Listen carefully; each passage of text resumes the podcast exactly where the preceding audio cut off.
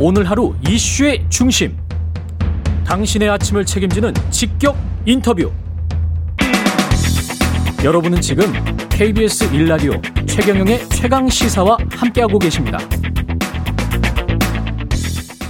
네, 혼인율이 줄어들고 1인 가구 비율이 급격히 늘어나는 등 사회 구조가 많이 바뀌고 있습니다. 정부가 이런 현실을 반영하자는 취지로 혈연, 혼인 중심의 법적 어, 가족 개념을 확대하는 방안을 추진하겠다 이렇게 밝혔는데 이에 대해서 복지 사각지대에 놓였던 소외계층을 포용하는 효과 분명히 있고요. 반면에 문화적인 어떤 충격, 우려하는 목소리도 있습니다. 여성가족부 김경선 차관 연결해서 자세한 이야기 나눠보겠습니다. 안녕하세요.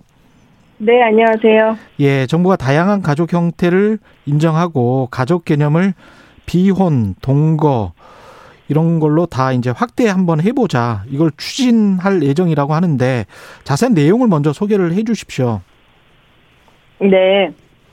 어, 현재 그 가족에 대해서 법률상으로 정의를 하고 있는 게 민법이나 저희 건강가정 기본법 이런 게 있는데요. 예. 여기에서는 주로 뭐 배우자나 직계일족 이렇게 해서 혼인, 혈연, 뭐 입양 이렇게 된 경우에만 예. 이렇게 가족으로 정의를 하고 있습니다. 예. 근데 사실상 이렇게 가족으로 정체성을 가지고 살고 있는 분들, 뭐 비혼 동거 커플이나 사실혼 관계나 이런 분들이 다 가족 개념에서 이렇게 배제되는 결과가 초래됩니다. 예.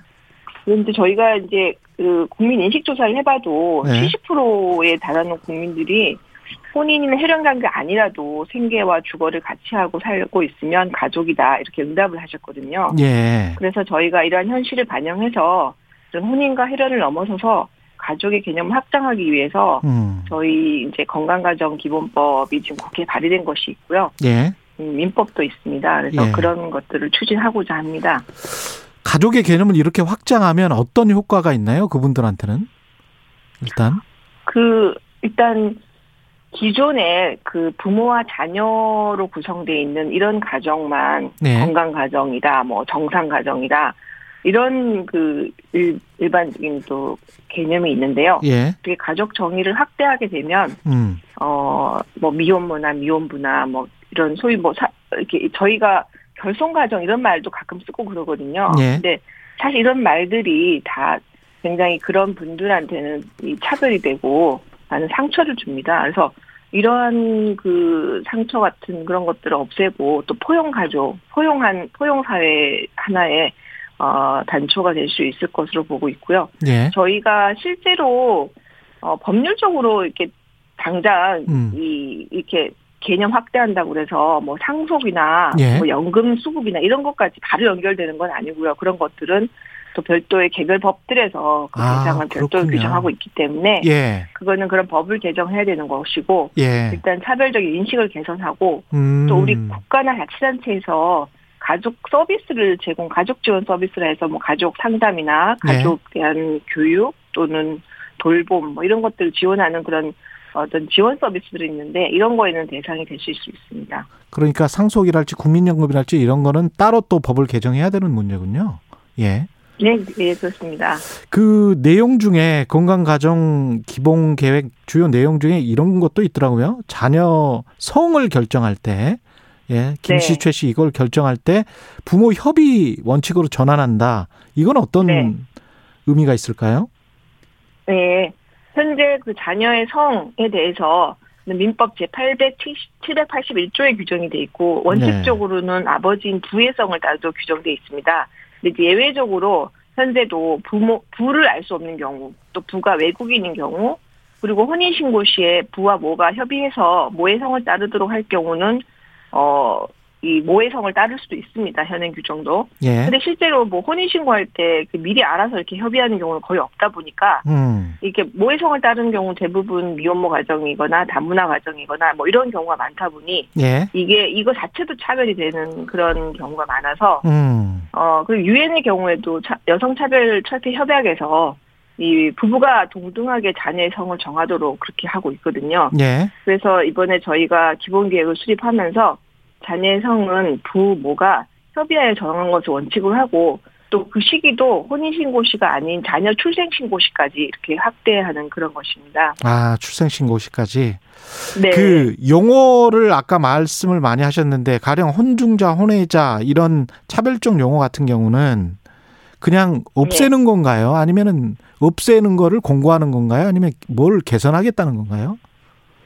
혼중자, 호, 그러니까 이 사실 이거는 민, 법률상 용, 이렇게 법률상 민법 보면은 그렇죠. 혼인 중외자, 혼인 외자 이런 예. 식으로 돼 있습니다. 근데 혼외자라는 말은 사실은 뭐 언론에서도 많이 써왔거든요. 그 예. 그렇죠. 근데 예. 이, 이 부분은 일단 법률 개정을 뭐 용어 사용으로 혼외자를 쓰지 않는 부분은 이제 이 실제로 저희가 뭐 가- 신청할 수도 있는 문제지만 일단 법률적으로 예. 이 법률 혼 외 법률 혼 기간 이전에 태어난 자녀의 경우에는 혼인 외자라 해서 이 부분은 부가 인지를 해야지 이 혼인 그, 그 법률혼의 가정의 이 자녀로 인지가 되거든요. 예. 그래서 이런 부분들은 이제 단순한 용어의 이 개선도 필요하고 그런 음.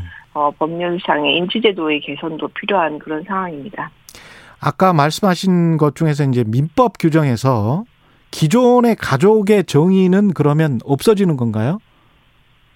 그 부분은 정의를 없애, 이게 없애는 부분들은 사실 입법 개념, 입법 기술적인 차원이고요. 예. 이게 민법상 그 이걸 삭제하더라도 아까 말씀드린 것처럼 상속이니 친족이니 또뭐 다른 뭐 연금 관련 개별 그렇죠. 법률에서 정하고 있기 때문에 당장 큰 문제는 없고요. 예. 또 이게 음 저희 이제 가족에 대한 정의를 하고 있는 게 민법도 있고 어 저희 부가 소관하고 있는 여성 여성부가 소관하고 있는 건강가정 기본법도 있는데 이걸 삭제하는 방법도 있을 수 있고요. 또는 뭐 좀 보완하는 방법도 있을 수 있습니다. 좀더 음. 넓게. 지금 현재는 혼인, 혈, 혈연, 현인, 입양 이렇게만 돼 있거든요. 예. 이게 지금 어느 정도로 다양한 형태의 가족 관계가 나타나고 있는지 잘 저도 잘 체험을 못해서 인식을 못하고 있는데 어떻게 파악을 하고 있습니까? 여성부에서는? 실제 저희가 이 통계청에서도 조사한 결과에 따르면 예. 2019년에 부부 저희가 정 뭐 보통 4인 가구 이런 거를 가장 기본적인 걸 생각을 했었는데 예. 부부와 미혼 자녀로 구성된 가구의 비중이 29.8% 과거에 이게 한 10년 전에만 해도 37%였는데 예. 29.8% 내려왔고요. 음. 1인 가구가 오히려 전체 가구의 30.2%를 차지하고 있고 예. 2인 가구까지 합치면은 58%가 넘어섭니다. 예. 그래서 사실은 어 과거에 말했던 그 정상 가족이라고 했던 부모나 미혼 자녀의 가족이 오히려 예외적으로 상황이 됐고요. 예. 연간 결혼 건수만 해도 2010년에 32만 6천 건이었는데 2019년에는 23만 9천 건으로 아주 급감을 했습니다. 그래서 그만큼 비혼 동거 가족이 많이 있다는 얘기인데요. 음. 젊은 세대에서는 뭐 결혼 비용 같은 부담 뭐 여러 가지 여러 가지로 결혼하지 않는 경우도 있고 예. 또 최근의 현상 중에는 고령화가 급속히 진행되면서 황혼 동거 커플도 굉장히 많습니다. 아, 그러니까 이분들은. 예. 네, 뭐 상속 문제나 이런 것들에 대해서 결혼보다는 동거하는 음. 형태를 어, 선호하는 그런 경향이 많이 나타나고 있습니다. 서로 간의 의지가 되시고 뭐 그러니까. 그럼- 그렇죠. 네. 예. 비혼 동거 가족도 가족으로 이제 인정받을 수 있다면 비혼 출산에 대해서는 어떻게 정책 검토를 합니까?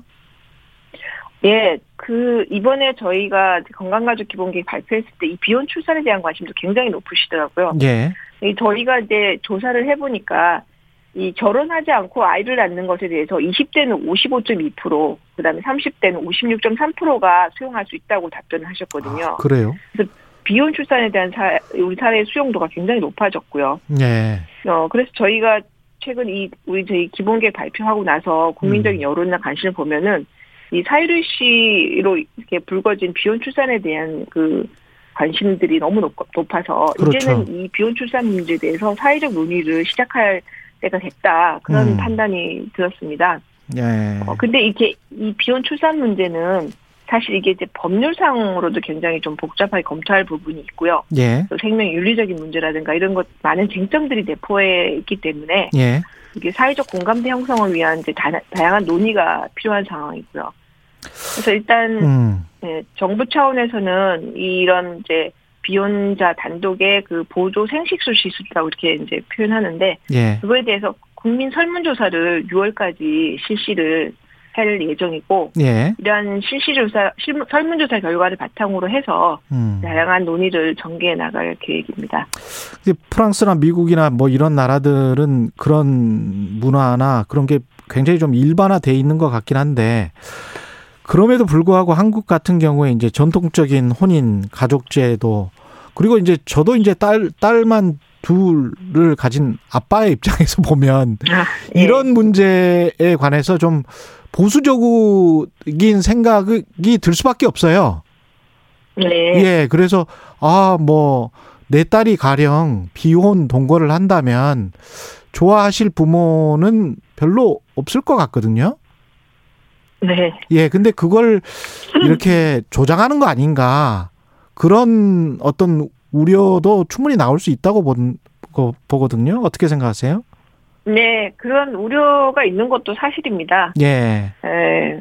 그런데 이제 사실 이러한 그 가족 개념 확대라든가 뭐 비혼 출산이라든가 이런 부분들이 어 사실 이게 어제 오늘의 일은 아니었고요. 예, 건강 가정에 대한 용어에 대한 이 개편이 필요하다는 주장이나 이런 것들이 벌써 10년 넘게 음, 사실 논의가 진행이 돼 왔었거든요. 예, 그래서 지금 이게 급격하게 뭐 추진한다는 것도 아니고요. 사실은 예. 아마 상당히 오래부터 오래 전부터 논의가 되었고 아까 말씀드린 것처럼 지금의 세대에서는 이 20대 30대 세대에서는 이 부분들을 굉장히 어 또 원하는 분들이 많고 예, 어 하기 때문에 그래서 저희가 이런 사회적인 현실을 너무나 많이 다 변화된 그런 현실을 고려해서 음, 어, 저 이번 계획을 이제 마련하게 된 거고, 예, 어, 오히려 이런 변화된 현실을 따라가지 못한다는 그런 지적이 더 많은 그런 상황이거든요. 예, 그래서, 어, 이, 지- 이제는 이제 정상 가족이다, 비정상 가족이다, 이런 이분법적인 프레임으로 예. 상처받고 차별받는 분은 없도록 해야 되고, 예, 좀더 다양한 생각들을 가진 분들이, 어, 더 많아졌기 때문에, 음. 그런, 어, 좀 법 제도들도 함께 고쳐 나가야 되지 않나라는 그런 생각입니다. 예, 그 추상적인 논쟁보다는 말씀하신 대로 약간 좀 실질적인 문제로 사람들은 받아들이고 있을 것 같은데 특히 이제 결혼 앞둔 커플 같은 경우에 동거를 하고 있다. 주택 네. 지원, 혼인 신고 먼저 하는 주택 지원이나 뭐 이런 것 때문에 뭐 네, 가령 네. 분양을 신청해야 된다 할지 혼인 신고를 먼저 하는 경우도 있거든요. 그렇죠. 그렇죠. 그러면 아예 차라리 그게 그렇게 동거 커플들이 많다면 주거 지원이랄지 실업부부 혜택을 좀 받을 수 있게 그런 것들부터 먼저 고치는 게 낫지 않나 그런 생각도 들고요. 그러면서 차츰차츰 이렇게 평등화 작업을 가져가는 게 낫지 않을까 그런 생각도 들고요. 어떻게 생각하세요? 어, 그런 부분들도 뭐 의미가 큰데요. 예, 근데 이제 그, 이게 서로 이렇게 좀 경쟁이 좀 심한 그 분야에서, 어, 그런 이제 구체적인 계획이 이제 하려면 조금 더, 더 격렬한 논쟁이 아, 그 부분이 그게 오히려 크고요. 더 격렬한 논쟁이 예, 예, 일어날 것이다. 예, 예. 예, 예. 근데 일단 저희는 아까 말씀드린 것처럼 어떤 인식의 변화가 많기 때문에 예. 그 인식의 변화에 맞춰서 용어나 법률적인 그런 그런 이제 구분이나 이런 것들을 좀 먼저 개선하는 게 필요하지 않나라는 생각하고 있습니다. 우리가 뭐 3만 달러 넘는 선진국이라고 하지만 그 세계에서 가장 그 아이가 많이 버려지는 나라 중에 하나라고 하잖아요. 그래서 미혼모에 대한 지원 이야기가 굉장히 많이 나오고 있는데 이런 네네. 이런 부분은 어떻게 이번 대책에 있습니까? 예. 그 지금 말씀하신 것처럼 참 안타까운 현실들이 많은데요. 예. 그래서 저희 그 여성가족부에서는 미혼모에 대한 지원은 계속 지원을 하고 있고요. 예. 이 미혼모들이 사실 출, 임신과 출산에 대한 그 굉장히 공포도 많고 두려움도 많고 실질적인 어려움도 많습니다. 그래서 저희가 미혼모 보호 시설 을 위한 보호 시설을 지금 전국적으로 지금 인프라를 갖고 있고 예. 또 그분들이 임신과 출산을 앞두고 그런 이제 상담과 그런 이제 교육과 그리고 실질적인 의료비 지원 이런 것들을 지금 해드리고 있고요. 예. 또 이제 청소년 같은 경우에도 그런 이제 임신 출산이 되는 경우가 있는데 음. 그분들을 위해서는 저희가 의료비 지원을 정부 차원에서 하고 있는데 어, 만 18세에서 19세 이하로 또 청소년에 대한 그 범주도 더 확대를 해서 예. 지원해주고 있습니다. 또 그분들은 양육과 또 학업을 지속해야 되는 부분도 있기 때문에 예. 저희가 그 아이돌봄이 같은 돌봄 서비스도 지원해주고 있고 음. 어, 양육비도 어, 일정 금액 어, 매달 지급을 해드리는 식으로 하고 있고요. 또 본인의 학업 지원을 위한 방안도 지원하고 있습니다. 예. 또 이번 대책에서는 미혼부에 대해서도 저희가 어, 좀 지원한 내용들이 있는데 미혼부의 경우에는 출생 신고 자체가 매우 어려운 상황이었습니다. 그렇군요. 그래서 예 저희가 어 원래 이제 이 모 아예 안 되는 거를 모의 성명이나 연락처를 전혀 알 수 없는 경우만 하도록 한 거를 좀 더 확대해서 음. 어 모가 전혀 협조하지 않는 경우 예. 그런 경우도 미혼부가 단독으로 출생 신고를 할 수 있도록 이번에 좀 개정을 했습니다. 예, 알겠습니다. 여기까지 말씀드려야 되겠습니다. 오늘 말씀 감사하고요. 여가부의 김경선 차관과 이야기 나눠봤습니다. 고맙습니다. 네, 감사합니다. KBS 라디오 최근의 최강시사 1부는 여기까지고요. 잠시 후 2부에서는 열린민주당 김의겸 의원 만나봅니다.